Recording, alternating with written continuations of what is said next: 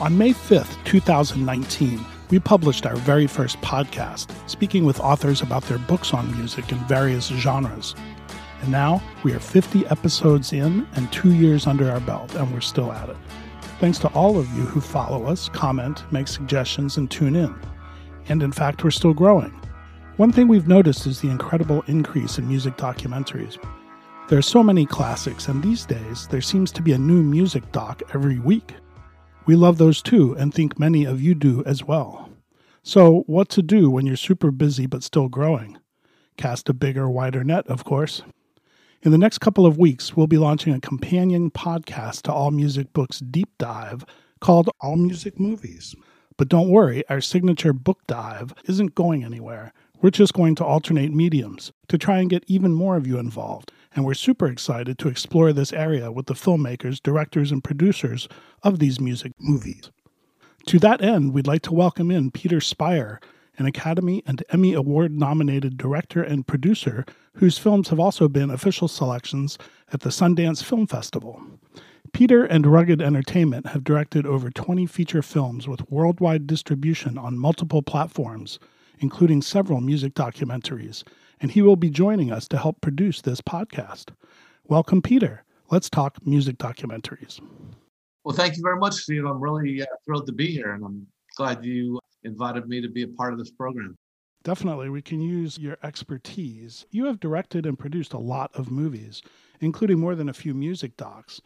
What is it about these movies that resonate with you and also with audiences worldwide?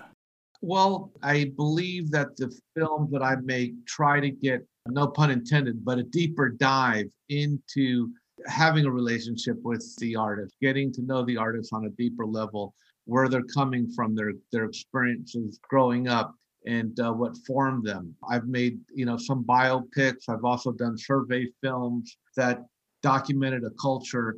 Uh, Rhyme and Reason, I think, is a good example of that in hip hop. But I, I think people have a, a, a, thirst to understand the artist on a deeper level. And, uh, you know, I mean, particularly in hip hop, where I focused a lot of my films, you know, you had the media portraying artists in a very negative way about the violence and the gangster lifestyle. And then uh, you had it almost the other way in music videos, representing them in a very wild, flamboyant manner that I didn't really think speaks to who they are as people. Hmm. I wanted to give a general audience a better understanding of the humanity of the artists, their backgrounds and where they come from, and their struggles and obstacles that they have to overcome. Well, that kind of leads into my next question, and obviously there's there's a lot of different ways, and you mentioned the way that a lot of your films kind of start out. How do you think a lot of these kinds of films, music documentaries, how do they get underway? Is it the director, the producer being a fan of the band or the music or the performer, as you mentioned, or is it the story? Is it all of those? Well, uh, yeah, yeah. But at the end of the day, you really have to think about is there an audience for the film that you're going to make? I've started a couple of projects. One was on Paula Cole, and this is when she was at the top of her game. And you know, I started developing this thing, and and then her career kind of took a nosedive, and I couldn't find any interest. So beware to the filmmaker out there that wants to make a film about a artist whose career is waning and there might not be interest after that or uh, someone who just isn't big enough to merit a feature length doc. You know, I, have got to mention a guy that I got connected with not too long ago. He he's a filmmaker. His name is Gary Ahmed, and he made a film about the band Load. Now you probably never heard of them, hmm. but they were out of South Florida, and they were incredible. They were just the most wild, reckless punk rock ethos to the hilt. And the lead singer of the band eventually died. I mean, probably of everything. But he made this wonderful film. You know, I also do distribution. We could not find platforms that would support it. People said, yeah, it's a good film, but it's a band we've never heard of before. So, you know, you got to be careful. You, you know, you got to pick wisely when you're going to make a film. And you've got to have a, an audience who's going to want to embrace it when it comes out. So, uh, part of the struggle is, you know, connecting with the artists, making sure that they're on board. You know, I, I once did a documentary on an artist named Soldier Boy, and the distribution company put up the money for the film. And they asked, Hey, would you be interested in doing the film? And I wasn't really a big fan of his from a musical point of view, but I really appreciated his hustle. The idea that this 16 year old kid was able to perform, create his own record, produce, write the whole thing all himself. I, I just thought that was amazing. You know, it's, it's kind of like he jumped ahead of what most artists dream of having, which is total control, total authorship. Didn't have to listen to a producer, didn't have to listen to an executive, did it all himself and had a multi platinum record. You know, I thought this was a fantastic story. And, you know, the management was on board, but as an artist, he was very difficult to connect with. And I had tried to schedule interviews with him. I mean, we followed him around and we got a bunch of great B roll material. And, you know, in some ways, I think it made the film better because we use a technique. We um, did this kind of graphic texting, and that was his thing social media. And we use that to tell the story. But you kind of have to have the cooperation of the artist, the management company, and the record company because eventually you're going to have to go after those music rights and they're expensive so you know you you want to make sure that you you can afford the music that you're going to uh, use in your film. You know, it's interesting because on the one hand, you had Paula Cole, who was huge and couldn't get interest, and then you have Soldier Boy, who a lot of people, myself included, did not know until I saw your documentary on that. And one of the things that started us down this road is that it just seems that music documentaries are exploding. You know, it used to be that it was classic rock bands. But it seems now there's a new one available in every genre, from A band to Z band, and some really great ones. Do you agree? Are there more music docs out there now? And if so, oh, why? Oh, God, yeah. Oh, yeah. I mean, when I first started this, you could probably count, uh, you know, the really good documentaries on both hands. Now, I think there are just so many great music documentaries out there. And I, I think it's great for the fan. I think if, if you're a music lover, it's great to be able to sit down for two hours and get a, a deeper level understanding of the group or the artist that you're into. Even rock concerts, I enjoy them from time to time. I mean, there's nothing like, you know, experiencing it live, but given COVID and I mean, having the ability to see concerts on a big screen TV are, is quite enjoyable. And the documentaries, I think, uh, really serve the audience. You mentioned funding, which has always been a huge issue for these films. Now, given the interest and certainly the quantity of films out there, has it gotten any easier to fund these movies? I don't think it's gotten any easier. As a matter of fact, in some ways, I think it's gotten more difficult on a technical, like on an industry level. If you're not getting funded by a Netflix or Hulu or Amazon Prime, and those platforms are very difficult to connect to finding money to make films is very difficult. It's never been easy, and uh, it will never be easy, in my opinion. You know, it's always going to be a fight. There's going to be a lot more demand for those dollars than those dollars available for filmmakers. Well, I'm going to put you on the spot a little bit here. Do you have a favorite music doc or one that you always recommend to people that they should see, and why that one? I have a lot of favorite music docs and it would it would depend on you know if you were a rock person i might recommend a particular film if you're into hip hop or uh, even electronic music i might recommend something else but you know my favorite documentary i think would have to be the who's the kids were all right i just thought that was so brilliant i it when it came out i was in england and i actually went to the theater three or four times to see the film. My parents were furious at me because here I am in England going to a movie theater. They're like, why don't you go to a museum? I was a huge Who fan at the time. I still am. I felt that really captured a group over the course of their history. It just works on every level to me. I mean, the pacing is correct. Everything about it works. I'm sure you've seen the doc featured in our upcoming debut episode, perhaps even with me at the Grove Cinema in the 80s. So let me ask you, what are your thoughts on The Harder They Come? the music and its legacy as a film? Uh, gosh, I mean, it's one of the greatest. Uh, who uh, was it? Perry Henzell that directed right. it. Yep. Yeah, yeah, yeah, yeah. I, I, I, I love the film. That film captured the culture of Jamaica. You know, the feeling, the uh, you you can almost smell the jerk chicken, and you know, I mean, it it's so it just feels so authentic.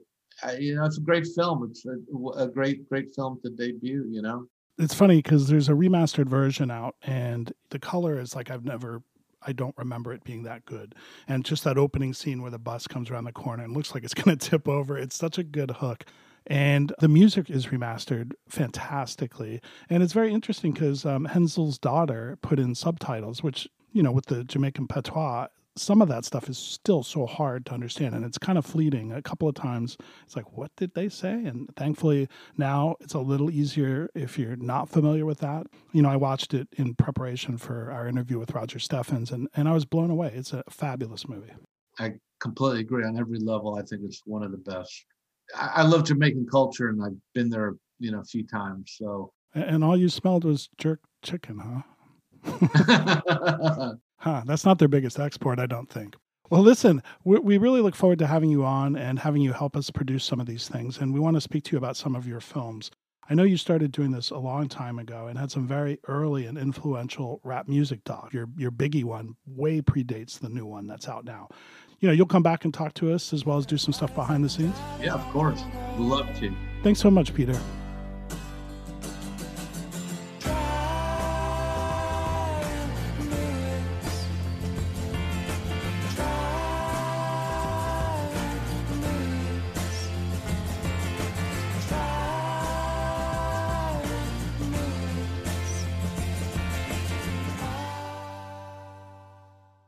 So there's a taste of what we're planning to do. And here's a little something more to wet your whistle with what we've already done.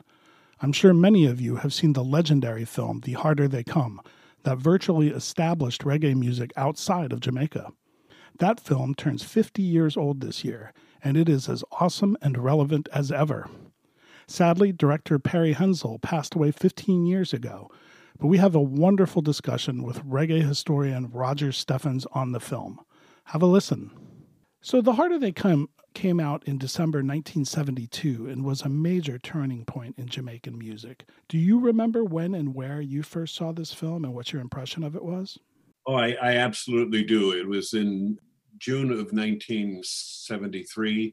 I was living in Berkeley. I had just read an extraordinary article in Rolling Stone, which I never get tired of quoting. Uh, it was by a man from Australia named Michael Thomas, and he wrote an article about the wild side of paradise, which was a mini history of Jamaican music.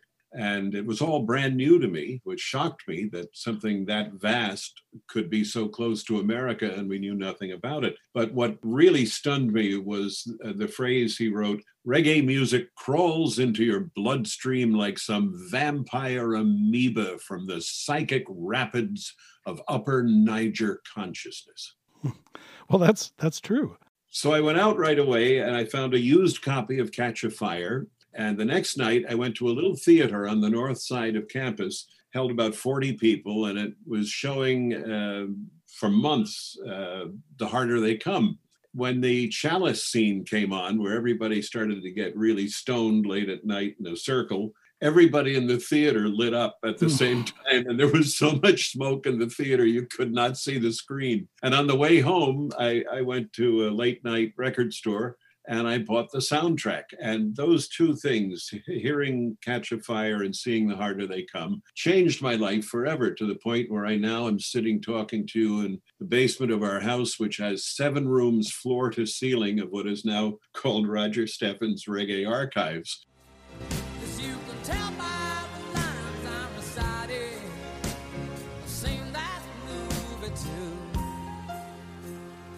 That conversation with Roger on The Harder They Come will debut in August.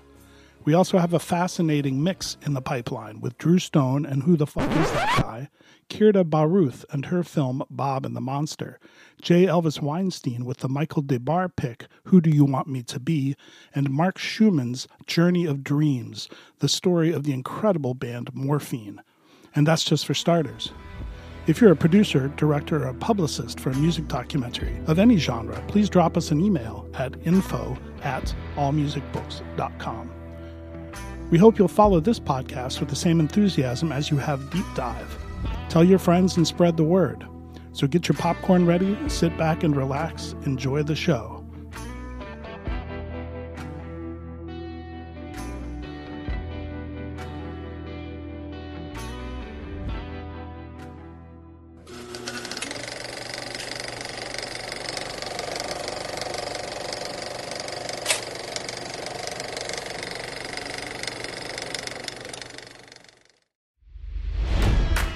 It's NFL draft season, and that means it's time to start thinking about fantasy football.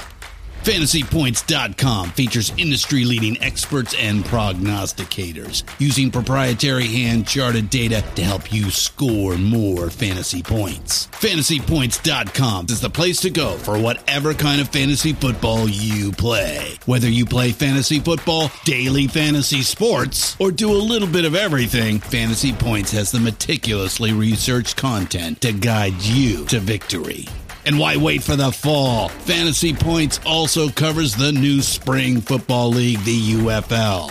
Join the guru, John Hansen, Scott Barrett, Joe Dolan, and other massive names in the fantasy football universe with an exclusive offer. Use code Pantheon for 15% off any fantasy points package, including the all in package, with access to every article, tool, and data nugget that Fantasy Points has to offer. That's fantasypoints.com and code Pantheon for 15% off at Fantasy Points. Fantasypoints.com. Code Pantheon. Score more fantasy points.